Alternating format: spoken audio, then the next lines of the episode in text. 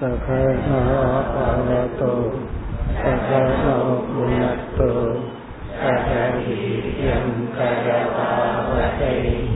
तेजस्विनावधीतमस्तु मा विद्विषावकैः ॐ शान्ति शान्ति शान्तिः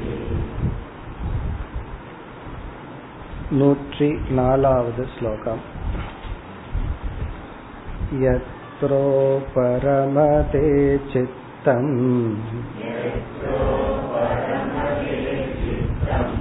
निरुद्धं योगसेवया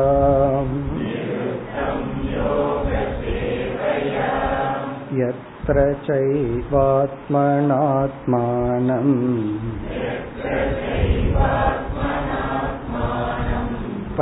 पश्यन्नात्मनि तुष्यति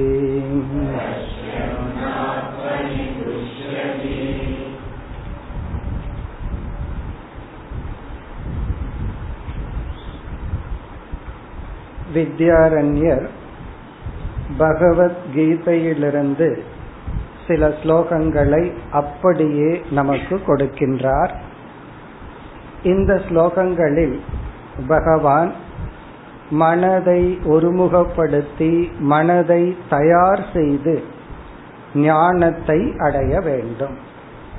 யோகம் என்றால் மனதை ஒழுங்குபடுத்துதல் ஞானத்தை அடையும் உபாயத்தை ஞான யோகம் என்று சொல்கின்றோம்.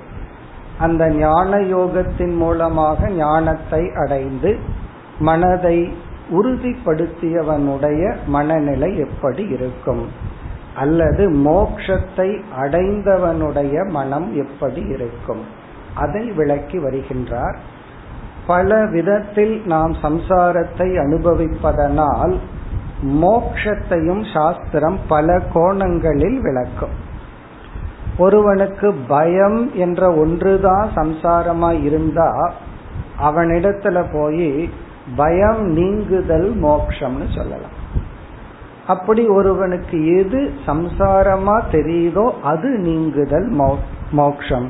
இப்ப சுருக்கமா சொன்னா மனதில் உள்ள நிறைவு அப்படின்னு பார்த்தோம். இப்ப இங்கு வந்து சில ஸ்லோகங்கள் நான்கு ஸ்லோகங்கள் பகவத்கீதையில் இருபதிலிருந்து இருபத்தி மூன்று அந்த ஸ்லோகங்களில் மோக்ஷத்தை அடைந்த ஜீவன் முக்தியை அடைந்த மனநிலையை பகவான் வர்ணிக்கின்றார். அந்த ஸ்லோகங்களை அப்படியே வித்யாரண்யர் எடுத்து இங்கு நமக்கு கொடுக்கின்றார். இந்த நூத்தி நான்காவது ஸ்லோகம் கீதையில் ஆறாவது அத்தியாயத்தினுடைய இருபதாவது ஸ்லோகம். எத்திர உபரமதே சித்தம் நிருத்தம் யோக சேவையா. யோக அபியாசத்தினால் கட்டுப்படுத்தப்பட்ட நெறிப்படுத்தப்பட்ட மனம் எத்திர உபரமதே இயற்கையாக எஃபர்ட்லெஸ்லி அப்படின்னு சொல்லுவோம். அதாவது முயற்சி இல்லாமல் ஒடுங்குகின்றதோ அமைதியை அடைகின்றதோ வெளியிருந்து விலகி கொள்கின்றதோ. அது மோக்ஷம் அல்லது ஜீவன் முக்தனுடைய மனநிலை. இரண்டாவது வரியில் எத்திர ஆத்மனா ஆத்மானம் பஷ்யன் ஆத்மனி துஷ்யதி. தன்னாலேயே தன்னை பார்த்து தன்னிடத்தில் மகிழ்ந்திருக்கின்றான். இங்க தான்கிறதுக்கு தன்னால் என்றால் அறிவுடைய விஞ்ஞானமய கோஷத்தினால். ஆத்ம ஞானத்தை அடைந்த விஞ்ஞானமய கோஷத்தினால் அதான் தன்னால் தன்னை ஆத்மஸ்வரூபத்தை பஷ்யன் அறிந்து தன்னிடத்தில் மனோமய கோஷமாக அல்லது மூன்று விதமான சரீரத்தை உடைய தன்னிடத்தில் துஷ்யத்தின மகிழ்ந்திருக்கின்றான். அப்படின்னா ஜீவன் முக்தி. இந்த அனாத்மா இருக்கும் பொழுதே அவனுக்குள்ள ஒரு நிறைவை அடைகின்றானோ அது ஜீவன் முக்தி. நீ இதே கருத்துதான் அடுத்த சில ஸ்லோகங்கள். அடுத்து நூத்தி ஐந்தாவது ஸ்லோகம். சுகமாத்தியந்திகம் எத் தத்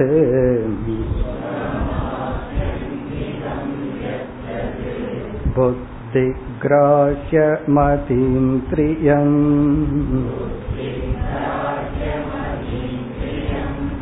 वेत्ति यत्र न चैवायम्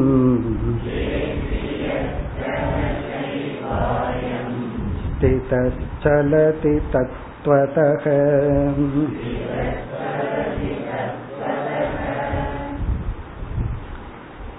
இந்த ஸ்லோகம் கீதையில் ஆறாவது அத்தியாயத்தில் இருபத்தி ஓராவது ஸ்லோகம். ஒருவன் ஆத்ம ஞானத்தை அடைந்து மனதையும் நெறிப்படுத்தி விட்டால் அவன் அடைகின்ற அந்த ஆனந்தம் எப்படி இருக்கும்? அந்த ஜீவன் முக்திங்கிற மனநிலை அந்த சுகம் எப்படிப்பட்டது? சுகம் ஆத்தியந்திகம். ஆத்தியந்திகம் சுகம் என்றால் அளவிட முடியாத சுகம்.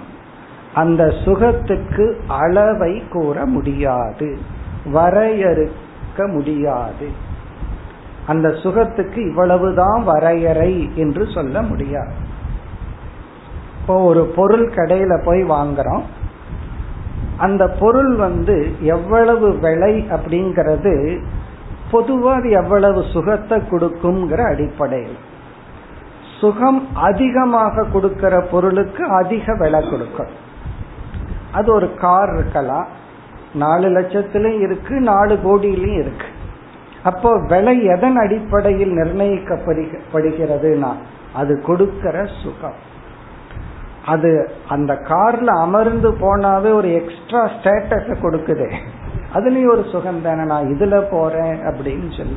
கற்பனை தான். இருந்தாலும் சுகத்தின் அடிப்படையில தான் விலை பேசப்படுகிறது. இங்கு விலை பேச முடியாத சுகம். ஆத்தியந்திகம் சுகம்னா இந்த சுகத்துக்கு விலை பேச முடியாது. அதனாலதான் ஒரு ப்ராவர்ப் அதாவது நீ வந்து உண்மையிலேயே ரிச் பர்சன்கிறது எப்பொழுதுனா when you have something which money cannot buy பணத்தினால வாங்க முடியாத ஒரு பொருள் உங்ககிட்ட இருந்தா நீ தான் ரிச் பர்சன் பணத்தினால வாங்குற பொருள் எல்லாம் உங்ககிட்ட இருந்தா நீ என்ன பணக்காரன்? என்ன வேற ஒருத்தன் அதை விட பெட்டர் பொருள் வாங்கிடுவோம் அடுத்த மாசம் அந்த பொருள் அவுடேட் ஆயிரும். அப்ப பணத்தினால வாங்க முடியாத ஒரு பொருள் உன்னிடம் இருந்தால் நீ தான் பணக்காரன். அப்படி பல பொருள்கள் இருக்கு. ஒன்று ஸ்ரத்தா. சாத்விக ஸ்ரத்தா. சரியான பிரமாணத்துல ஒரு ஸ்ரத்த மனசுல வந்துச்சுன்னா அது பணத்தினால வாங்க முடியாது. தர்மத்தினால வாங்கக்கூடிய பொருள். அப்படி ஆத்தியந்திகம் சுகம் என்றால் இந்த உலகத்திலிருந்து கிடைக்கிற சுகத்துக்கு அப்பாற்பட்ட சுகம். ஏன்னா இந்த உலக நிமித்தமா மனசு சந்தோஷத்தை அடையல. ஆத்ம ஞான நிமித்தமா மனசு சந்தோஷத்தை அடையும். மற்றதெல்லாம் இது எனக்கு கிடைச்சிடுதேன்னு சந்தோஷம். எனக்கு எதுவும் வேண்டாம் நானே பூர்ணம்ங்கிற ஒரு விருத்தியில வர்ற சந்தோஷம். ஆத்தியந்திகம் சுகம். பிறகு இந்த சுகத்தை பகவான் விளக்குகின்றார். புத்தி கிராஹ்யம் அதீந்திரியம். அதீந்திரியம்னா இது இந்திரியங்களுக்கு புலப்படாத சுகம். இந்திரியங்களுக்கு புலப்படுகின்ற சுகம்தான் லௌகிக சுகம் விஷய சுகம். அதீந்திரியம்னா இந்திரிய சேர்க்கையினால் வருகின்ற இன்பம் அல்ல. அதே சமயத்தில் புத்தி கிராஹ்யம் ஆத்ம ஞானத்தை அடைந்த புத்தியினால் கிரகிக்க கூடியது கிரகிக்க கூடியது புத்தி கிராகியம்னா இங்க ஆத்ம ஞானத்துடன் கூடிய புத்தியினால் மட்டும் கிரகிக்க கூடியது அப்ப அந்த சுகத்தை எனக்கு காட்டுங்க அப்படின்னு சொன்னா ஆத்ம ஞானத்தை நீ காட்டு சுகத்தை நான் காட்டுகின்றேன். சில பேர் காசை காட்டு பொருளை கொடுக்கறேன்னு சொல்லுவாங்க. சில குழந்தைங்க போய் ஏதாவது பெரிய பொருள் வேணும்னா முதல்ல காசை காட்டும் கடைக்காரன். அதே போல எனக்கு சுகத்தை காட்டுன்னா நம்ம என்ன காட்டும்? நீ ஞானத்தை காட்டு.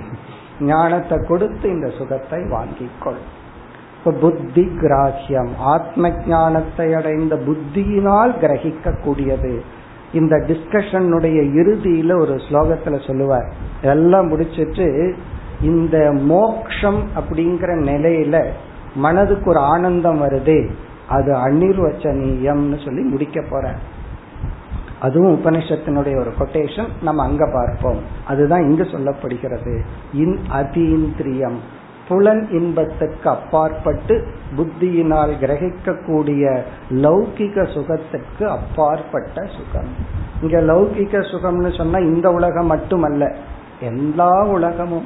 இந்திரன் பிரம்மா ஹிரண்ய கர்ப்பன் போன்ற அனைத்து தேவர்கள் யார் அனுபவிச்சாலும் அந்த சுகத்துக்கு அப்பாற்பட்ட ஒரு சுகம். அதனாலதான் இந்த சுகத்தை வந்து பொருள் கொடுத்து வாங்க முடியாது. பொருள் கொடுத்து வாங்குற சுகம் வேற. பொருள் கொடுத்து வாங்க முடியாத இது சுகம். பிறகு எதை கொடுத்து வாங்கணும்னா அகங்காரத்தை கொடுத்து தான் வாங்கணும் இந்த ஈகோவை கொடுத்து தான் வாங்கணும் அதனாலதான் ஒவ்வொரு அறிவுக்கும் விலை இருக்கு.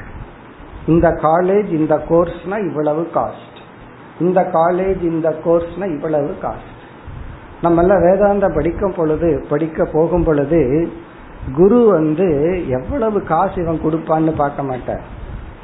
ஹவு மச் ஹி கேன் கிவ்னு பார்க்க மாட்டார். How much he has given up and can எதைய விட்டுட்டு வந்திருக்கான்னு பார்ப்பார். அப்ப பணம் எதுக்கு யூஸ் ஆகும்னா? தூக்கி போடுறதுக்கு யூஸ் ஆகும். அப்போ இந்த அறிவு பணத்தை கொடுத்து பெறும் அறிவல்ல. குரு பார்க்கறது வந்து அவனிடம் பணி விரிக்கின்றனா? வாங்குற மனநிலை இருக்கா? தியாகம் இருக்கா? அதை பார்த்து தான் கொடுப்பார். காரணம் அப்படிப்பட்ட சுகம். இனி இரண்டாவது வரியில் வேத்தி எத்திர சைவாயம் ஸ்திதலதி தத்துவதக இதுவும் ஒரு கோணத்துல வந்து ஞானியினுடைய மனநிலை அல்லது இந்த ஞானத்தடைஞ்சா மனசு இப்படி இருக்கும். இதுக்கு ஒரு உதாரணம் பார்த்தா நமக்கு புரியும். பொதுவாக ஒரு தர்மத்தை பின்பற்றதுக்கு எல்லா மனிதர்களுக்கும் விருப்பம் இருக்கு. அது விருப்பம் இல்லைன்னு சொல்லவே முடியாது. பொதுவாக தர்மத்தை பின்பற்றதுக்கு நமக்கு விருப்பம் இருக்கு. நம்ம பின்பற்றுவோம். எது வரைனா எல்லாம் நார்மலா போயிட்டு இருக்கிற வரைக்கும் தான். ஏதாவது ஒரு கஷ்டம் வந்துச்சு அப்படின்னு சொன்னா முதல்ல நம்ம காம்ப்ரமைஸ் பண்றது தர்மம் தான் இது ரொம்ப கிராஸா சொல்லணும்னா காலையில எழுந்து நீராடுவது அப்படிங்கிறது இயற்கை. உடல்நிலை சரியில்லைன்னா என்ன பண்ணுவோம்? அதை நம்ம செய்ய மாட்டோம். அதே போல ஒரு கஷ்டம்னு வரும் பொழுது கஷ்டம் வராத வரைக்கும் நான் நேர்மையா இருப்பேன் பணம் வாங்க மாட்டேன் ஏமாத்த மாட்டேன்னு சொல்லிட்டு இருப்போம். கஷ்டம்னு வந்த உடனே நம்ம மைண்ட் வந்து தர்மத்தை விட்டுரும். ஒருவர் அப்படித்தான் கல்யாண வீட்டுக்கு போய் செருப்பு திருடுறவங்கள திட்டிட்டு இருந்தார். இவரு செருப்பு காணாம போன உடனே இவரே வேற எடுக்க ஆரம்பிச்சார். கேட்ட என்னடது போச்சல்ல? என்னடது போச்சல்ல? இப்ப தன்னுடையது போன உடனே தர்மம் மாறுகிறது. தன்னுடைய போகாதது வரைக்கும் வேற தர்மம். அப்படி ஒரு நெருக்கடின்னு வரும் பொழுதுதான் நம்ம தர்மத்திலிருந்து விலகிடுறோம். அதே போல நான் ஆத்மா ஆனந்த சுரூபம்னு சொல்லிட்டு இருக்கிறோம் சின்ன பல்லு வலி வரட்டும் போகணும் அல்லது சின்ன தலைவலி வரட்டும். உடல் சம்பந்தமா அல்லது யாராவது அவமானப்படுத்தட்டும். ஒரு கஷ்டங்கள் வரட்டும். உடனே இந்த அறிவில் இருந்து நம்ம விலகி விடுவோம். இந்த அறிவுல நம்மால நிக்க முடியல. அப்ப இந்த அறிவுல எப்ப நிக்க முடியுதுன்னா எல்லாம் நார்மலா இருக்கும்போது அகம் பிரம்மாஸ்மி தத்துவமசி வேதாந்தம் நல்லா இருக்கு. ஒரு கஷ்டம்னு வரும்போது உடல் மனநிலை இதெல்லாம் இதே அத்தியாயத்துல சொல்ல போற. அதாவது நீங்க வந்து ஞானி இவ்வளவு சந்தோஷமா இருப்பான்னு சொல்றீங்களே அவனுக்கு உடல் பெயின் வரும் பொழுது அவனால எப்படி சொல்ல முடியும்? வித்யாரண்யர் இதே அத்தியாயத்தினுடைய இறுதியில் ஒரு எக்ஸாம்பிள் விளக்க போறார். அப்போ இந்த மாதிரி ஒரு கஷ்டம் வரும் பொழுது நம்மால் அந்த அறிவில் நிற்க முடிவதில்லை. அந்த அறிவிலிருந்து விலகிறோம் எப்படி வந்து ஒரு நெருக்கடி வரும்போ பொருளாதார நெருக்கடி வரும் பொழுது அல்லது யாராவது ரிலேஷன்ஷிப்பை இழந்துருவோமாங்கும் போது தர்மத்தை விட்டுட்டு நம்ம அதர்மத்தை பிடிச்சுக்கிறோமோ தர்மத்திலிருந்து விலகிறோமோ அதே போல உண்மை பொய்ங்கிறதுல இருந்து விலகிடுவோம். ஒரு கஷ்டம் வரும் பொழுது அது ஒரு அட்ராக்ஷன் வரும் பொழுது பொய்னு தெரியும் இருந்தாலும் ஒரு அட்ராக்ஷன் இருக்கும் பொழுது இந்த மாயை அதனுடைய சக்தி வெளிப்படும் பொழுது அந்த சத்திய மித்யா புத்தியிலிருந்து விலகி விடுவோம். இதெல்லாம் சாதகனுடைய அவஸ்தையில். இதெல்லாம் இயற்கை தான் தவறே கிடையாது. இப்படி விலகி விலகி விழுந்து விழுந்து போவோம். பிறகு எது மோக்ஷம்? எப்பொழுது நான் மோக்ஷத்தை அடைஞ்சிட்டேன்? எந்த நிலையிலும் எப்பொழுது என்னுடைய ஞானத்திலிருந்து நான் வீழ்வதில்லையோ அதுதான் ஜீவன் முக்தி. ஜீவன் முக்தனா இல்லையான்னு நான் எப்படி தெரிஞ்சுக்கிறதுனா எந்த ஒரு நிலையிலும் நான் இந்த அறிவிலிருந்து ஸ்லிப் ஆக மாட்டனோ. அதனாலதான் இந்த ஞானம் வந்ததுக்கு அப்புறம் ஸ்லிப் ஆகிறதுக்குன்னு பகவான் பல சந்தர்ப்பங்கள் கொடுப்பார். அந்த சந்தர்ப்பம் எதற்குனா நமக்கு நாமளே உறுதி செய்கிறதுக்காக. அதனால பகவானுக்கு நன்றி தான் சொல்லணும். நமக்கு ரொம்ப சோதனை கொடுத்தாருன்னா நம்ம எக்ஸாமுக்கு ரெடி ஆயிட்டோம் அப்படின்னு அர்த்தம். சோதனை கொடுக்கலன்னா we are not even ready ஒரு கஷ்டம் வரலன்னு வச்சுக்கோமே இவனுக்கு எதுக்கு எக்ஸாம் வைக்கணும்? இப்பதான் ஸ்கூல்ல சேர்ந்திருக்கிறான். ஃபர்ஸ்ட் கிளாஸ்ல போய் எக்ஸாம் வைப்பாங்களா அப்படி வாழ்க்கையில கஷ்டங்கள் வந்தா. சில பேர் என்ன முடிவு பண்ணிடுறாங்க? ஒருத்தர் அப்படியே முடிவு பண்ணிட்டு போனார். கொஞ்ச நாள் கிளாஸுக்கு வந்தார். கொஞ்சம் கஷ்டங்கள் வந்தது. அவருக்கு அவங்க வீட்டில் இருக்கிறவங்க எல்லாம் கொடுத்த அட்வைஸ் வந்து சாமி கிட்ட போனதுனாலதான் இப்படி வந்துச்சு. எங்கிட்ட வேற அதை சொல்லிட்டு போறேன். அதனால ராசி சரியில்லை இனிமேல் உங்ககிட்ட வர வேண்டாம்னு சொல்லிட்டான். நித்தரெல்லாம் ஓ இப்படி எல்லாம் கூட நினைப்பாங்களான்னு அப்ப நமக்கு.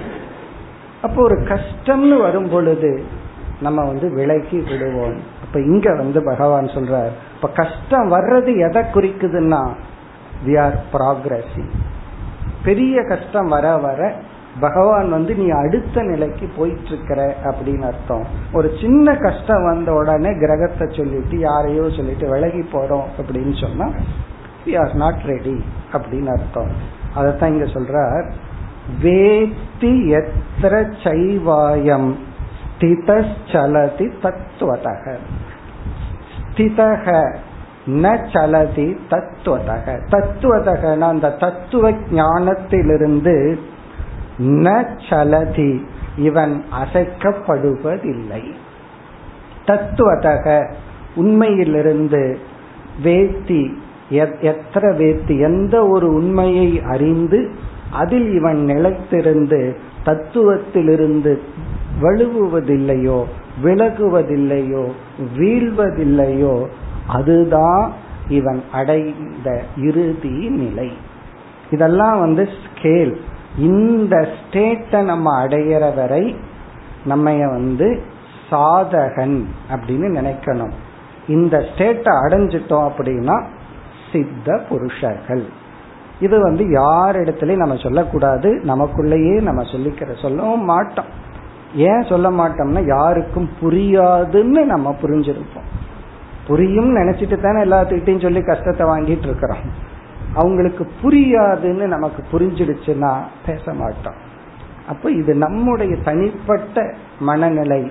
யாருக்கும் புரியாது நம்மாலையும் சொல்ல முடியாது. இந்த மனநிலை எதிலிருந்தும் வீழ்ச்சி அடைய மாட்டான். இனி இதே போல பகவான் அடுத்த இரண்டு ஸ்லோகத்தில் வர்ணிப்பதை வித்யாரண்யர் எடுத்து கூறுகின்றார் நூத்தி ஆறாவது ஸ்லோகம் यं लब्ध्वा चापरं लाभम्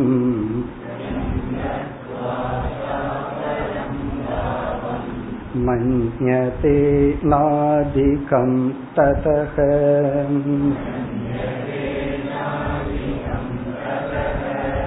यस्मिन् स्थितो न दुःखेन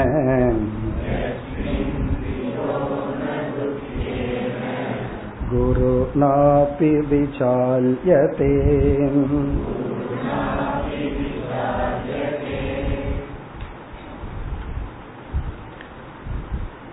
முதல் வரியில் மேலும் மோக்ஷ அவஸ்தா அல்லது மோக்ஷத்தை அடைந்த மனம் வர்ணிக்கப்படுகின்ற. இந்த வர்ணனைகள்லாம் நம்ம மனசில் இருக்கிறது நல்லது. காரணம் இதெல்லாம் தான் நமக்கு உற்சாகத்தை கொடுக்கும். ஓ இப்படி ஒரு மனநிலை. இது நம்ம கிட்ட இருக்க வேண்டாம். இருக்கிற மாதிரி நினைச்சாவே சந்தோஷமா இருக்கும். வேல்யூ மெடிடேஷன்ல நம்ம அப்படி எல்லாம் பிராக்டிஸ் பண்ணியிருக்கோம். அதாவது ஒரு வேல்யூவை எடுத்துட்டு தியானம் பண்ணும் பொழுது அது நம்ம கிட்ட இருக்க வேண்டாம். இல்லாததுனால தானே தியானம் பண்ணி பயிற்சி பண்றோம். அந்த தியானத்துல இருக்கிறதாக கற்பனை செய்வோம். ஒரு பாவனை. அப்படி இருந்தா என்ன பலன் இருக்கும்னு கற்பனை பண்ணி பார்ப்போம். அப்ப அந்த பலன் அவ்வளவு ருசிகரமானது. உடனே அதுக்கு முயற்சி பண்றதுக்கான நமக்கு ஒரு சக்தி கிடைக்கும். ஒரு ஊக்கம் நமக்கு கிடைக்கும். அது போன்ற ஸ்லோகங்கள் இது. இப்ப முதல் வரியில சொல்றார் எந்த ஒன்றை அடைந்ததற்கு பிறகு மனம் இதற்கு மேல் அடைய வேண்டும் என்ற ஆவல் வருவதில்லையோ? அவ்வளவுதான் இதோட ஓவர்.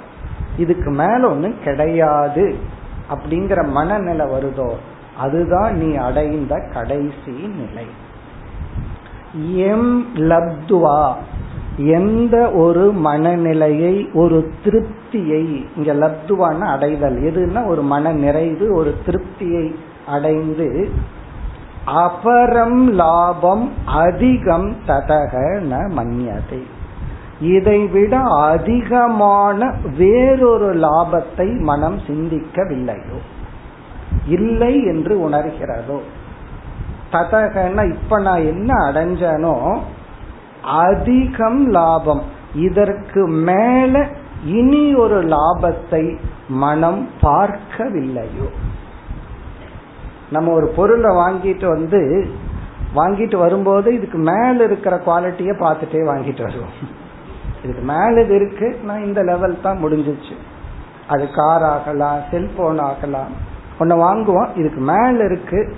அதுல ஆசையை வச்சிருப்போம். ஆனா ஒரு ஐயாயிரம் ரூபாய் அதிகமா இருக்கு. சரி இதே போதுன்னு இங்க ஏற்கனவே முப்பதாயிரம் ரூபாய்க்கு வாங்கியிருப்பாரு.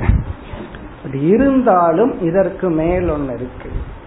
இந்த சந்தோஷம் எல்லாம் ஆறு மாசம் தான் அடுத்தது அடுத்தது விட்டுருவாங்க உடனே அது போச்சு. நீ அடுத்த மாடல் அவன் வச்சிருந்தா இதை விட அதிகமான மாடல் எங்கிட்ட இல்லை. அப்படி வாழ்க்கையில எதை அடைந்தாலும் அதற்கு மேல அடையிறதுக்குள்ள கோப்ப மைண்ட் பார்த்துட்டே இருக்கும்.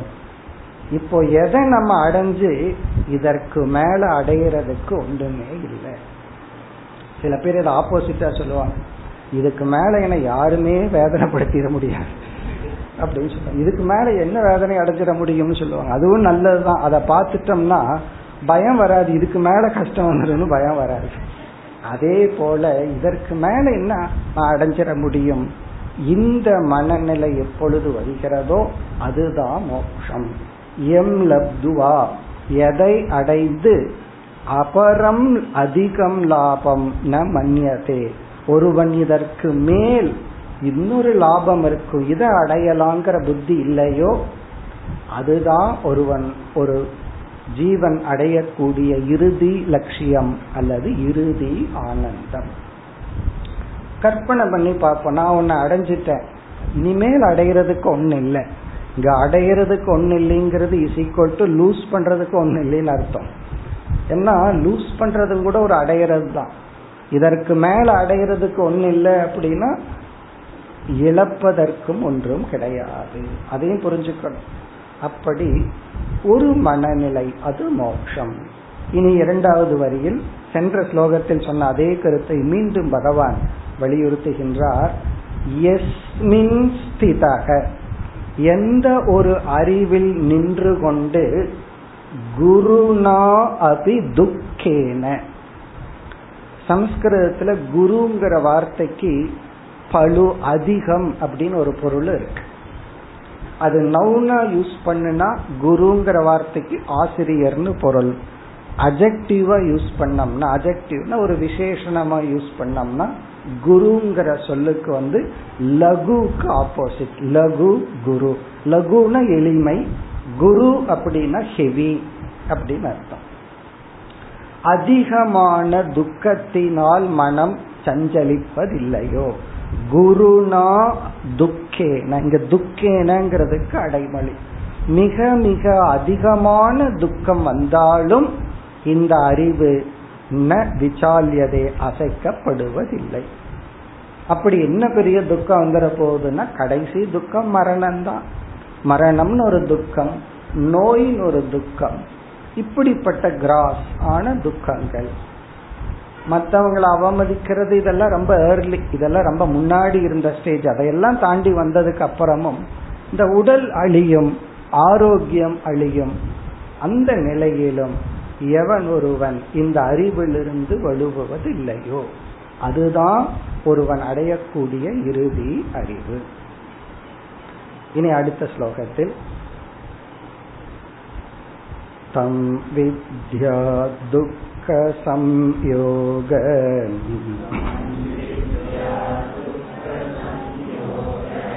வியோகம் யோக சம்நிதம்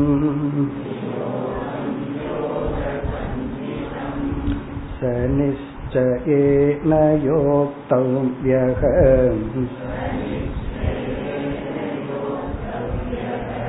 योगो निर्विन्नचेतसा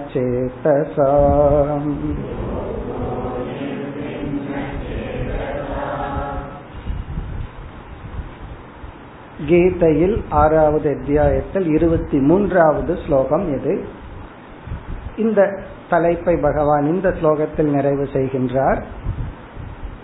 பொதுவாகவே யோகம் என்ற சொல்லுக்கு சேருதல் இணைதல் அப்படின்னு ஒரு பொருள். சாதாரணமா.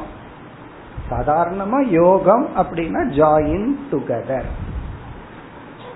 இந்த இடத்தில் பகவான் வந்து விபரீதமான அர்த்தத்தை கொடுக்கிறார். அப்போ இணைதல் அப்படின்னு சொல்லும் பொழுதே மறைமுகமா இனி ஒரு அர்த்தமும் இருக்கு. எதிலிருந்தோ வந்து இணைதல். ரயில் பெட்டி வந்து இணையத்துல எங்கேயோ இருந்து வந்து ரெண்டு பெட்டியும் ஜாயின் ஆகுது. அப்ப யோகத்துக்கு வேற ஆங்கிள் என்ன சொல்லலாம்? யோகம் என்றால் இணைதல் அப்படிங்கறது ஒரு அர்த்தம். எதிலிருந்தோ பிரிதல் அப்படின்னு ஒரு அர்த்தம். எதிலிருந்து பிரிதல்? துயரத்திலிருந்து பிரிந்து ஆனந்தத்தில் இணைதல் ஆத்மாவில் இணைதல். அப்ப இங்க யோகத்துக்கு தலைகீழான அர்த்தம் விலகுதல். இப்ப யோகம் அப்படின்னா விலகுதல். இப்ப யோகம்ங்கிறது வந்து துயரத்திலிருந்து விலக்கி கொள்ளுதல். அதுதான் இங்க சொல்றார். தம் வித்யாத் துக்க சம்யோக வியோகம். துக்க சம்யோகம் துயரத்தோடு சேர்ந்திருத்தல். துக்கம்னா துயரம். சம்யோகம்னா அதோட சேர்ந்து இருக்கிறது எப்பொழுதுமே வச்சுக்கிறது. துயரத்தோடையே இருக்கிறது. துக்க சம்யோக வியோகம்னா விலகுதல். துக்கத்தின் சேர்க்கையிலிருந்து பிரிதல் தான் யோக சம்ஹிதம் அதுதான் உண்மையான யோகம் என்று தெரிந்து கொள். இந்த இடத்துல யோகம்ங்கிற சொல்ல பகவான் மோக்ஷங்கிற அர்த்தத்துல பயன்படுத்துற அந்த இங்க மோக்ஷம் யோகம்னா என்ன என்றால் துயரத்திலிருந்து பிரிவதுதான் யோகம் அல்லது மோக்ஷம். என்ன சில பேர்த்துக்கு துயரப்பட்டு பட்டு அது ரொம்ப பழக்கமாயிருக்கும். கொஞ்சம் துயரம் இல்லைன்னா டிஸ்டர்ப் ஆயிடுவாங்க அப்படின்னு என்ன அர்த்தம்னா அந்த துயரம் வேண்டும் அப்படின்னு தோன்றும். அப்படி இல்லை அந்த துயரத்திலிருந்து விலகுதல். அதனாலதான் ஒருவர் ரொம்ப சிரிச்சா பயம் வந்துடும் ஐயோ ரொம்ப சிரிக்கிற ஏதாவது ஆயிருமோ? சந்தோஷமா இருக்கிறதுக்கு பயப்படுவார்கள். காரணம் என்ன? ஏதாவது வந்துருமோ? இது போயிருமோ? அப்படி எல்லாம் இல்லாமல் துயரத்திலிருந்து பிரிவதுதான் யோகம். பிறகு இரண்டாவது வரியில் கீதையில் பகவான் இந்த தலைப்பை நிறைவு செய்கின்றார். சக நிச்சயேன யோக்தவ்யக யோக இப்படிப்பட்ட யோகமானது. இங்க யோகம்னா மோக்ஷம். இப்படிப்பட்ட மோக்ஷத்தை நிச்சயேன யோக்தவ்யக உறுதியுடன் பின்பற்ற வேண்டும். இந்த யோகத்துல போய் சேரணும்னு சொல்ற. எப்படிப்பட்ட யோகம்? துயரத்திலிருந்து விலகிற யோகத்துல நம்ம போய் சேரணும். நிர்வின்ன சேதசா. நிர்வின்ன சேதசா என்றால் இங்க நிர்விண்ணம் அப்படின்னு சொன்னா உறுதியான தளராத மனதுடன். சோர்வடையாத மனதுடன். பார்க்கறதுக்கு ரொம்ப வியப்பா இருக்கு. இவ்வளவு பெருசா அப்படின்னு தோன்றும்.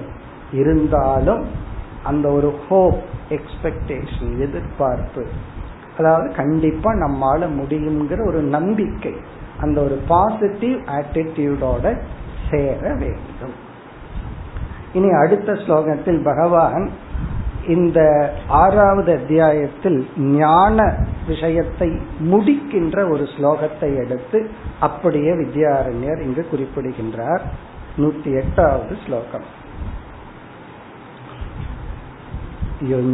युञ्जन्नेवं सदात्मानम्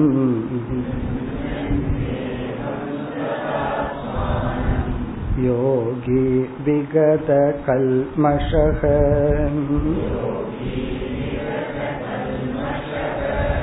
सुखेन ब्रह्मसंस्पर्शम्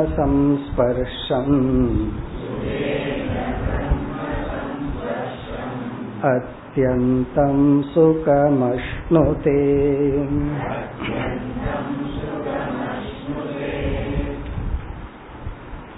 இந்த ஸ்லோகம் கீதையில் ஆறாவது அத்தியாயத்தில் இருபத்தி எட்டாவது ஸ்லோகம். இந்த ஸ்லோகத்துல பகவான் கன்க்ளூட் பண்றார். எப்படி முடிக்கின்றார்? இவ்விதம் முயற்சி செய்கின்ற யோகி இப்படிப்பட்ட மோட்ச பலனை அடைகின்றான்.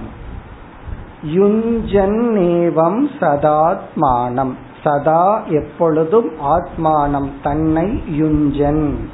இந்த சாதனையில் ஈடுபடுத்திக் கொண்டுள்ள யோகி. சாதகன். மோக்ஷத்தை நாடுகின்ற சாதகன் யோகி. இங்க யோகி என்றால் அதிகாரி. மோட்சத்திற்குள் வந்து அதற்கான முயற்சியில் இருப்பவன். விகத கல்மஷக. மனதிலுள்ள அனைத்து பாபங்களையும் அசுத்தங்களையும் நீக்கியவன். இங்கெல்லாம் நம்ம புரிஞ்சுக்கணும். நம்ம ஏற்கனவே பார்த்தோம் இந்த விளக்கமா கீதையில பார்த்திருக்கிறதுனால இங்க நம்ம டிரான்ஸ்லேஷன் தான் பார்க்கிறோம். அதாவது கர்ம யோகம் உபாசனா ஞான யோகம்ங்கிற சாதனையினால் எல்லா விதமான அசுத்தத்தையும் நீக்கியவன். இவ்விதம் முயற்சி செய்கின்ற யோகியானவன். இரண்டாவது வரியில் சுகேன பிரம்ம சம்ஸ்பர்ஷம் அத்தியந்தம் சுகம் அஷ்ணுதே. சுகேன அஷ்ணுதே அஷ்ணுதேன அடைகின்றான். சுகேன என்றால் எளிதாக எஃபர்ட்லெஸ்ஸா சுலபமாக. அந்த சாதனைய பண்ணிட்டோம்னா ரொம்ப சுலபமா அடைஞ்சிடறோம் சாதனை இல்லை என்றால் அதற்கு மேல கடினம் இல்லை. இந்த மேத்ஸ்ல பிரின்சிபிள் புடு புரிஞ்சிடுச்சுன்னு சொன்னா அதை சால்வ் பண்றதுக்கு அவ்வளவு ஈஸியா இருக்கும். தியரி எல்லாம் நீங்க எவ்வளவுதான் கஷ்டப்பட்டு எடுத்தினாலும் வர வரன்னு இருக்கு. காங்கிரீட்டா நமக்கே தெரியாது. ஆனா அந்த கணக்கு மட்டும் அப்படி இல்லை. அந்த ஸ்டெப்ஸ் தெரிஞ்சிடுச்சுன்னா நம்மளே வாத்தியார் ஆயிடுவோம். நம்மளே திருத்தி மார்க் போட்டுடலாம். ஆனா மற்ற எஸ்ஏக்கெல்லாம் நம்ம மார்க் போடக்கூடாது. முடியாது. மேத்ஸ்ல மட்டும் சொல்லலாம். இவ்வளவு மார்க் எனக்கு வரும்னா அவ்வளவு மார்க் நம்ம வந்து சொல்லலாம். அப்படின்னு என்ன? அந்த ஸ்டெப்ஸ் வந்து அவ்வளவு சுலபமா இருக்கு. அதைத்தான் சொல்றாரு சுகேனா எஃபர்ட்லெஸ்ஸா சுலபமாக அடைகின்றான். இனி மோட்சத்தை எப்படி பகவான் வர்ணிக்கிறார்? பிரம்ம சம்ஸ்பர்ஷம். பிரம்மத்துடன் ஒன்றாக இருக்கின்ற தன்மை. பிரம்ம சம்ஸ்பர்ஷம். தான் பிரம்மனாக இருக்கின்ற தன்மை. அத்தியந்தம் சுகம். விளக்க முடியாத முழுமையான ஆனந்தத்தை இவன் அடைகின்றான். பிரம்மத்தோடு சேர்ந்து விளக்க முடியாத முழுமையான ஆனந்தத்தை அடைகின்றான். இவ்விதம் பகவான் கீதையில நிறைவு செய்கின்றார். நூற்றி ஓராவது ஸ்லோகத்திலிருந்து நூத்தி எட்டாவது ஸ்லோகம் வரை அப்படியே பகவத்கீதை ஸ்லோகங்களை வித்யாரண்யர் எடுத்து போட்டார். இனி அடுத்த ஸ்லோகத்தில் வித்யாரண்யர் தொடர்கின்றார். நூத்தி ஒன்பதாவது ஸ்லோகம். उत्सेक उत तेर्यद्वत्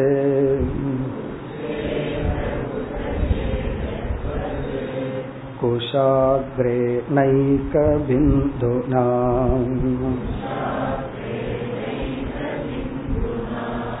मनसो निग्रहस्तद्वत्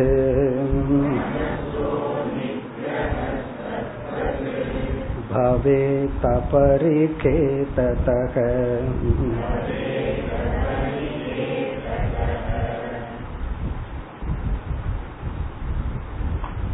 வித்யாரண்யர் தானாக எழுதி வந்தவர் திடீர்னு அவருக்கு இந்த கொட்டேஷன் கொடுக்கலாங்கிற தாட் வந்துடுச்சு உடனே கீதையிலிருந்து எட்டு ஸ்லோகத்தை எடுத்து இங்க போட்டார் இதுவும் ஒரு கொட்டேஷன் இதற்கு பிறகும் உபனிஷத்திலிருந்து அப்படியே எடுத்து இப்படி நூத்தி பதினெட்டாவது ஸ்லோகம் வரைக்கும் பூரா கொட்டேஷனாகத்தான் இருக்க போகுது.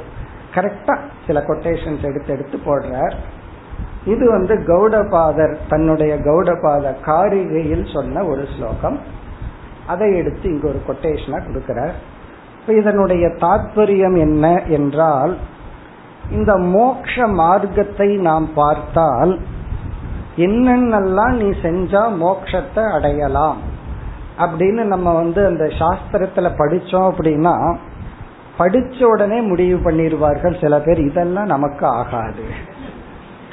இதெல்லாம் நம்மால முடியாது. உடனே நாலு மகான்கள் பேரை சொல்லி ரமண மகரிஷி அவங்கனாலதான் முடியும். நான் எங்க இதெல்லாம்? அப்படின்னு சொல்லி விடுவார்கள். அப்படி இதனுடைய இலக்கை பார்க்கும் பொழுது இந்த லட்சணத்தை பார்க்கும் பொழுது எந்த லட்சணம்னா இப்படிப்பட்ட மனநிலைங்கிற லட்சணத்தை பார்த்துட்டு நம்ம மனசு லட்சணத்தையும் நம்ம பார்க்கும் பொழுது இந்த மனசு இப்படி மாறிடுமா? யோசிச்சு பார்த்தோம்னா சான்ஸே இல்லைன்னு இந்த மனசெல்லாம் இப்படி மாறாது. வாய்ப்பே இல்லை அப்படின்னு சில பேர் முடிவு செய்வார் காரணம் என்ன? அவ்வளவு ஒரு எஃபர்ட் இருக்கே. அப்படி நமக்கு தோன்றும். அதை என்கரேஜ் பண்றதுக்கு சாஸ்திரத்துல சொன்னதை கௌடபாதர் கோட் பண்றார். அதை இவர் இப்பொழுது கோட் பண்றார். இங்க என்ன எக்ஸாம்பிள் அப்படின்னா பாக்கறதுக்கு முட்டாள்தனமாகவும் தெரியும். அதாவது ஒரு பறவை என்ன நினைச்சுதான் தன்னுடைய முட்டை வந்து கடலுக்குள்ள போயிடுச்சான் சரி இந்த என்னுடைய முட்டையை எடுக்கணுமே என்ன பண்ணலான்னா அது ஓடி போய் தன்னுடைய தன்னுடைய வாயில வந்து கடலை தொடுமா. வெளியே ஒடியாந்து வந்து அந்த கரையில அந்த ஒரு சொட்டு தண்ணிய விடுமா. இப்படியே பண்ணி கடல் தண்ணியை வத்திடுதுன்னா நான் போய் முட்டையை எடுத்துடலாம்ல. அப்படின்னு ஒரு பறவை நினைச்சுதான். அப்ப அந்த பறவை தன்னுடைய முட்டையை எடுக்கிறதுக்கு கடல் தண்ணிய வற்ற வைக்கணும். எப்படி வற்ற வைக்கலாம்னா ஓடி போய் ஒரு தன்னுடைய அந்த ஒரு அழகு உள்ள வச்சு வெளியே பறந்து வந்து கரையில விடுறதாம் இப்படி விட்டா கடல் தண்ணி வத்தீரும்னு சொல்லி ஒரு பறவை முயற்சி பண்ணிட்டு இருந்துச்சான் இது போல இருக்கு என்னுடைய முயற்சி மோட்சத்துக்கு. இந்த பறவை எப்போ பண்றது? இதுதான் எக்ஸாம்பிள் இந்த எக்ஸாம்பிள் நெகட்டிவா தெரியுது. ஆனால் ஒருத்த முயற்சியே பண்ணாம இருக்கிறத விட ஒருவன் முயற்சி செய்யும் பொழுது அப்ப அந்த கதையில ஒரு முனிவர் இதை பார்த்துட்டு அவர் தவ வழி மேல எடுத்து கொடுத்தார் இப்படி எல்லாம் இந்த முயற்சி நம்ம செய்து கொண்டிருந்தால் சில சமயம் அந்த முயற்சி தவறாக இருந்தாலும் முயற்சி என்ற ஒன்று இருந்தால் நமக்கு எப்படியாவது அந்த முயற்சிக்கு ஒரு பலன் இருக்கு. தப்பான டைரக்ஷன் இருந்தாலும் சரி அந்த முயற்சிக்கு ஒரு பலன் யாராவது வந்து நமக்கு சரியான வழிகாட்டி நம்ம அடைய வேண்டியதை அடைந்து விடுவோம்.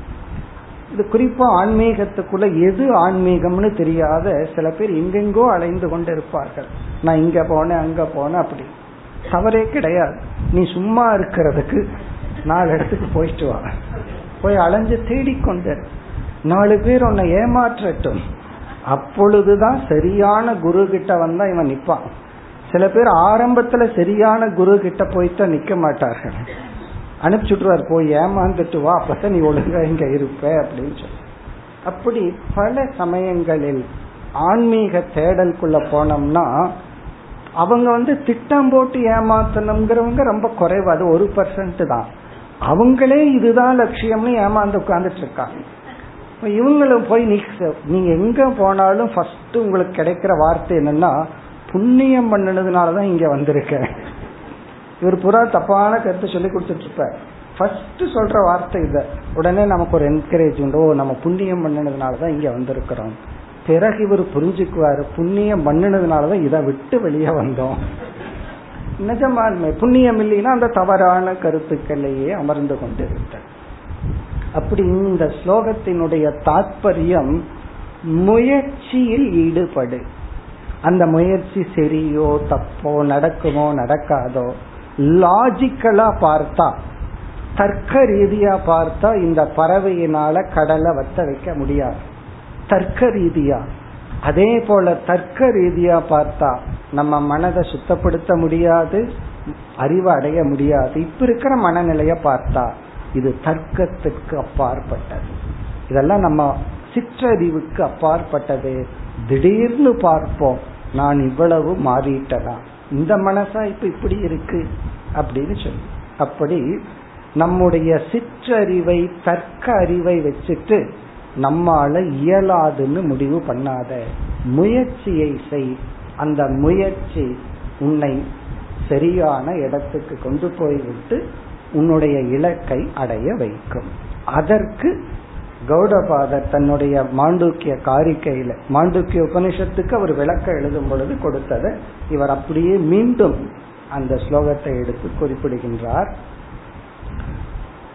உத்சேக உததேகே எத்வது எத்வத் இதை போல உதகேகே உத்சேகக. உத்சேகம்னா காலி பண்றது காய வைக்கிறது எம்டி பண்றது.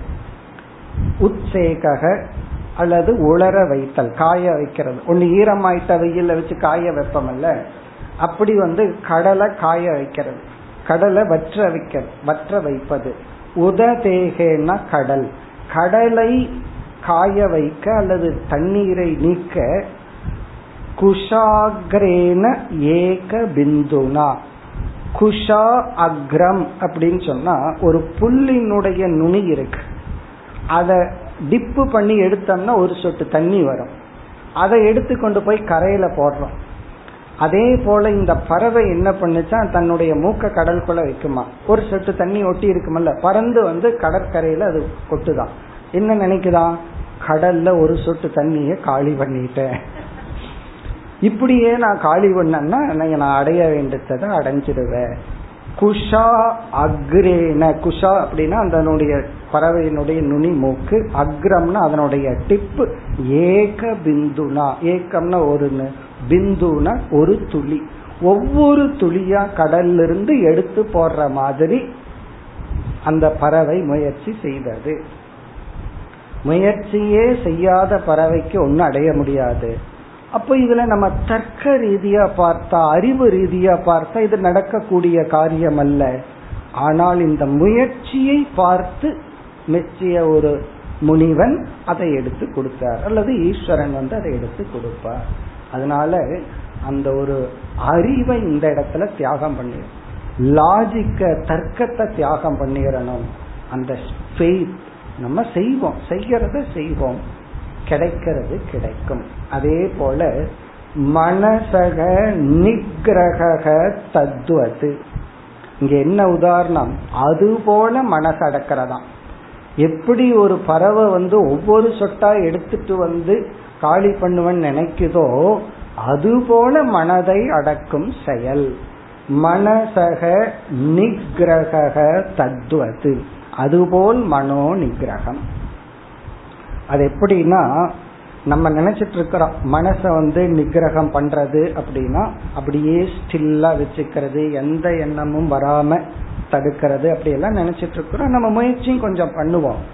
அதுக்கப்புறம் பார்த்தீங்கன்னா இந்த அறிவு வந்து விட்டால் இந்த ஆத்ம ஞான சத்தியமித்யா ஞானம் வந்துடுதுன்னா இந்த அறிவு எல்லா வஸ்துவையும் பொய்யாக்கிய உடன் மனசு நேச்சுரலா போக இப்ப ஆயிரம் வஸ்து இருக்கு.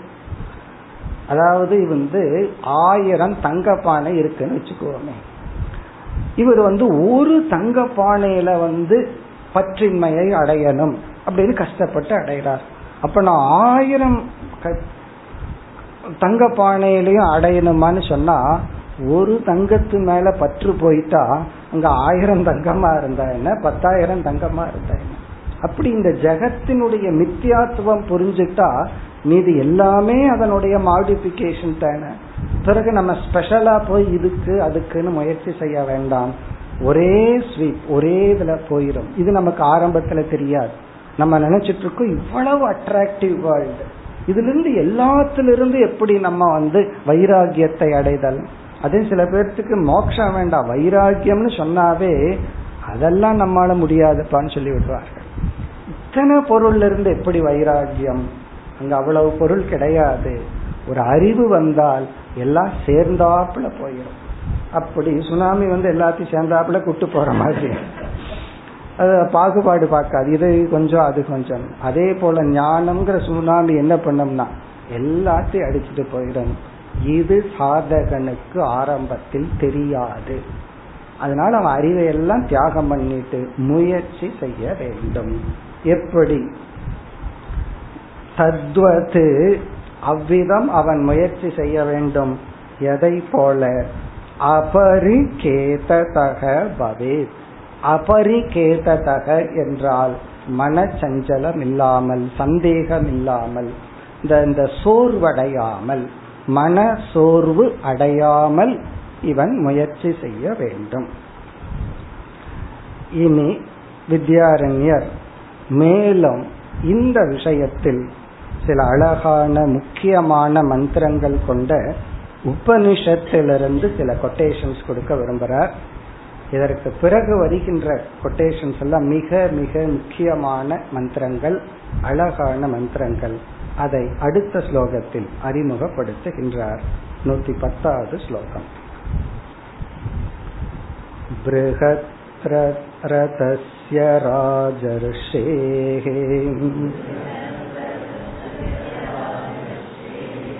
शाकायन्यो मुनिः सुखम्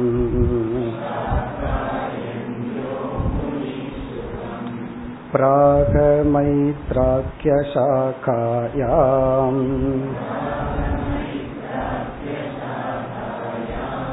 समात्युक्तिपुरःसरम्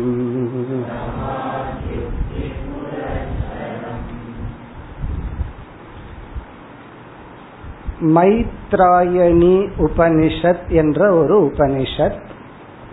அந்த உபனிஷத்திலிருந்து அடுத்த ஸ்லோகத்திலிருந்து நூத்தி பதினெட்டாவது ஸ்லோகம் வரை அப்படியே அந்த உபனிஷத்தினுடைய மந்திரங்களை குறிப்பிடுகின்றார். அந்த உபநிஷத்தில் சொல்லப்பட்ட மந்திரங்கள் அதை இந்த ஸ்லோகத்தில் அறிமுகப்படுத்துகின்றார். இந்த மந்திரங்கள் எல்லாம் ரொம்ப ஃபேமஸான மந்திரம். அடிக்கடி சங்கரரை கோட் பண்ணக்கூடிய பிறகு மிக முக்கியமான மந்திரங்கள். அந்த கருத்தை இவர் சொல்றார். எல்லாமே என்ன கருத்துனா மனதை ஒழுங்குபடுத்து அறிவை அடை மோட்சத்தை அடைவாய் அவ்வளவு பிறகு வந்து உன்னுடைய துயரத்துக்கு காரணம் மனசுதான். இது எதுவுமே நமக்கு தெரியாத கருத்து அல்ல. எல்லாமே நமக்கு தெரிஞ்ச கருத்து தான் பிறகு வந்து தெளிவாக உபனிஷத் கூறுகின்றது. துயரத்துக்கு காரணம் உன்னுடைய மனசுதான். என்னுடைய மனசுதான் துயரத்துக்கு காரணம். இந்த உலகத்துல எத்தனையோ சம்பவம் நடக்குது. அந்த சம்பவத்தை துயரம்ங்கிற அனுபவம் ஆக்குவது என்னுடைய மனம். ஜஸ்ட் ஒரு இன்சிடென்ட் அதை துயரம்ங்கிற அனுபவமா மாத்துறது என்னுடைய மனம். அப்ப நான் சந்தோஷப்படணும்னு என்னம்னா அதுவும் உன்னுடைய மனசுதான். உன்னுடைய மனசுதான். சந்தோஷத்தையும் கொடுக்கறதுக்கு காரணம் துயரத்தையும் கொடுக்கறதுக்கு காரணம். இந்த மைய கருத்தை கொண்ட அழகான ஸ்லோகங்களை அப்படியே எடுத்து வித்யாரண்யர் கொடுக்கின்றார். இப்ப இதுல வந்து அறிமுகப்படுத்துகின்றார். பிருகத் ரதஸ்ய ராஜர்ஷேகே சாகாயன்யக முனிகி அந்த உபனிஷத்துல உபதேசம் செய்கின்ற ஆசிரியர் முனிகி அவர் பெயர் ஷாகாயன்யக ஷாகாயன்யக என்ற முனிவரானவர் பிருகத் ரதஸ்ய ராஜசேகே பிருகத் ரதன் என்ற ராஜ ரிஷிக்கு இவ்விதம் உபதேசம் செய்தார். ராஜ ரிஷேகே அப்படின்னா அந்த காலத்துல எல்லாம் ராஜாக்கள் எல்லாம் மாணவர்களாக இருந்தார்கள். அதை ரொம்ப பார்க்கிறோம். ராஜ ரிஷேக ராஜ ரிஷி பிருகத்ரதன் என்ற ராஜ ரிஷிக்கு சாக்காயன்யக என்ற முனிவர் சுகம் பிராக. சுகம்னா மிக எளிமையாக அழகாக படிப்படியாக. சில பேர் வந்து சிறிய விஷயத்த ரொம்ப கஷ்டப்பட்டு சொல்லி கஷ்டப்பட்டு புரிய வைப்பாங்க. அப்படி இல்லாமல் மிக எளிமையாக தெளிவாக குழப்பம் இல்லாமல். குழப்பம் இல்லாமல் சில பேர்த்துக்கிட்ட இந்த பஸ் இந்த ரூட்டு கேட்டாவே குழப்பு குழப்புன்னு குழப்பி. கடைசியில சொல்லுவார்கள். அப்படி ஒரு விஷயத்த வந்து கேட்கறவங்க எவ்வளவு கஷ்டம் இல்லாம சொல்லணுமோ அப்படி சொல்லணும். அது வந்து அது ஒரு கிஃப்ட் தான். அப்படி சுகம் பிராகனா அந்த சிஷ்யன் எளிதில் புரிந்து கொள்ளும் விதத்தில் இவ்விதம் உபதேசம் செய்தார். இந்த ஸ்லோகங்களை பார்த்தா நமக்கு அப்படி தெரியும். கடினமான சொற்கள் இல்ல கடினமான விதத்துல சொல்லப்படல நேரடியாக தெளிவாக. நம்ம நினைச்சிட்டு இருக்கோம் சில வேதாந்த கிரந்தங்கள்லாம் சித்தி கிரந்தங்கள் அப்படின்னு சில கிரந்தங்கள் இருக்கு. ரொம்ப கடினமான நூல்கள். அதெல்லாம் நான் படிக்கலன்னு சில பேர்த்துக்கு ஒரே துக்கமா இருக்கும். பை ஃபேக்ட் அதெல்லாம் எப்படின்னா தேவையில்லாம தர்க்கங்கள் போட்டு இதெல்லாம் புத்தி இல்லாதவங்களுக்கு தான் அந்த கிரந்தம். புத்தி இருந்தா கீத உபனிஷத் பஞ்சதசி போ காரணம் என்ன? மிக சிம்பிளா எளிமையா ரொம்ப தர்க்கம் எல்லாம் இல்லாம சுத்தி வளைச்செல்லாம் இல்லாம ரொம்ப அழகா சொல்லப்பட்டிருக்கு. அப்படி சொன்னார். எங்கு? மைத்ராக்கிய சாக்காயாம் எஜுர்வேதத்தில் அமைந்துள்ள மைத்ராக்கிய சாக்கா மைத்ராயணி உபனிஷத்துன்னு அந்த இடத்துல பேர். மைத்ரம் மைத்ராக்கிய சாக்காயாம் உவாச்ச. என்ன டாபிக் எல்லாம் அவர் சொன்னார்? என்ன விஷயங்கள் அங்கு உபதேசிக்கப்பட்டது? சமாதி யுக்தி புரசரம் இந்த சமாதியை பற்றிய இங்க சமாதினா மன அடக்கத்தை பற்றிய மனதை பற்றிய கருத்துக்களுடன். வெறும் ஆத்ம ஞானத்தை மட்டும் சொல்லாம சமாதி உக்தினா சமாதியை பற்றி அது சம்பந்தப்பட்ட கருத்து. புரஸ்தரம்னா அதை முன்வைத்து அதை முக்கியப்படுத்தி நம்முடைய மனம் மனதினுடைய தன்மை குறிப்பா மைண்டினுடைய ரோல் நம்ம மனதினுடைய பங்கு அதை முன்னிலைப்படுத்தி நம் மனதினுடைய பங்கை முன்னிலைப்படுத்தி உபதேசம் செய்கின்றார். இது வந்து அடுத்த ஸ்லோகத்தில் ஆரம்பிச்சு நூத்தி பதினெட்டு வரைக்கும் போகுது நம்ம அடுத்த ஸ்லோகத்தை அறிமுகப்படுத்தலாம் நூத்தி பதினோராவது ஸ்லோகம் यथा निरिन्दनो वह्निः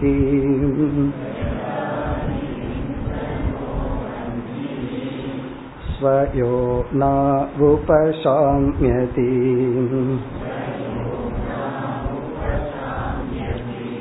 तथा वृत्तिक्षयाच्चित्तम्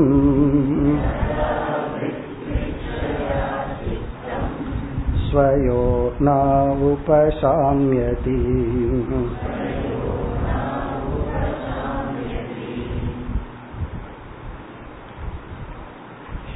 இந்த நூத்தி பதினோராவது ஸ்லோகத்தில் ஆரம்பித்து நூத்தி பதினெட்டு வரை அப்படியே உபனிஷத் மந்திரங்கள் அப்படியே இந்த கொட்டேஷன் கொடுக்கிறார்.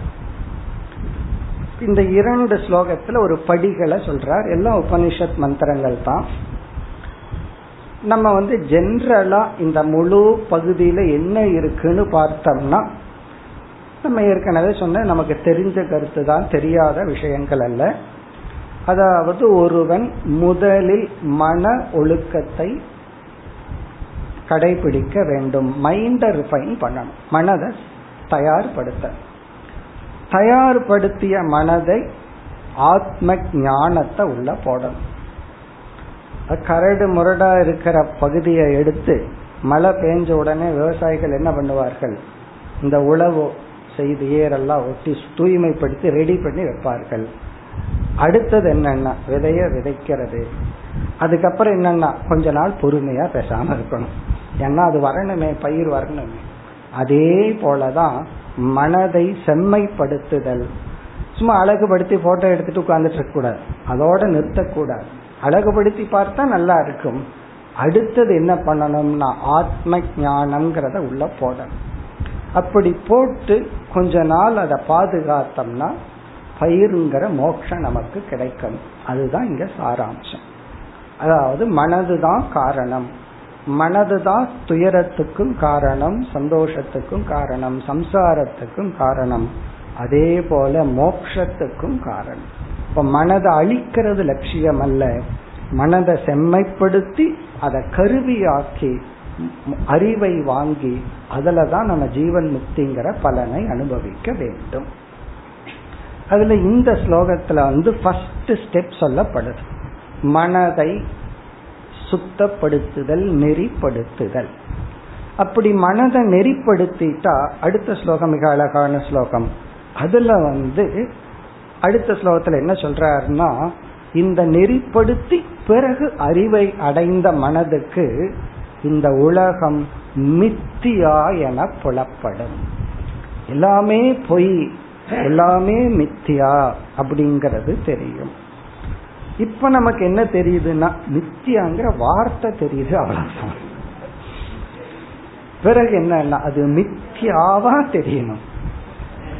இப்ப மித்தியாங்கிற வார்த்தைய தெரிஞ்சு வச்சுட்டோம். சும்மா மித்தியா மித்தியான்னு சொல்லிட்டு இருப்போம். இவர் மித்தியான்னு சொல்லிட்டு திட்டிட்டு இருப்பாரு. அப்போ பிறகு என்னன்னா அந்த மித்தியாங்கிற வார்த்தை நமக்கு பொருளாக அது அடுத்த ஸ்லோகத்துல அழகா சொல்லுவார். அந்த எதெல்லாம் நீ மித்தியா மித்தியான்னு சொல்லிட்டு இருக்கிறையோ அந்த மித்தியாங்கிற திருஷ்டி உனக்கு கிடைச்சிடும் மித்தியான்னு கிடைச்சா எனக்கு என்னன்னா நீ எதை சொல்லி எனக்கு துயரம்னு சொல்லிட்டு இருக்கிறையோ அது மித்தியாவாய்த்த இப்போ ஒருவர் வந்து திட்ட ஆரம்பிக்கிறாருன்னு வச்சுக்கோமே. அந்த சவுண்டு வந்து திடீர்னு வந்து ஒரு மியூசிக் மாதிரி நமக்கு கேட்டுச்சுன்னு வச்சுக்கோ ஒரு கற்பனை தான். ஒரு பாட்டா கேட்டுச்சு. நமக்கு பிடிச்ச பாட்டா மாறுச்சுன்னு வச்சுக்கோங்க எப்படி இருக்கும்? காதல ஒரு மிஷன் யாராவது திட்டுனா அது அப்படியே கன்வெர்ட் ஆகி பாட்டா பாடுதுன்னு வச்சுக்கோங்க. அந்த மெஷின் தான் ஞானம்.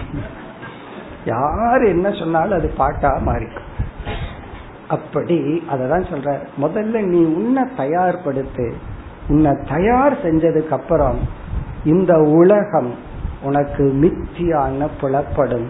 பிறகு இந்த உலகத்துக்குள்ள நீ எவ்வளவு நாள் வாழ்றையோ அவ்வளவு நாள் மகிழ்ச்சியாக ஜீவன் முக்தனாக இருப்பாய். இதுதான் இனிமேல் நம்ம பார்க்க போற கருத்து.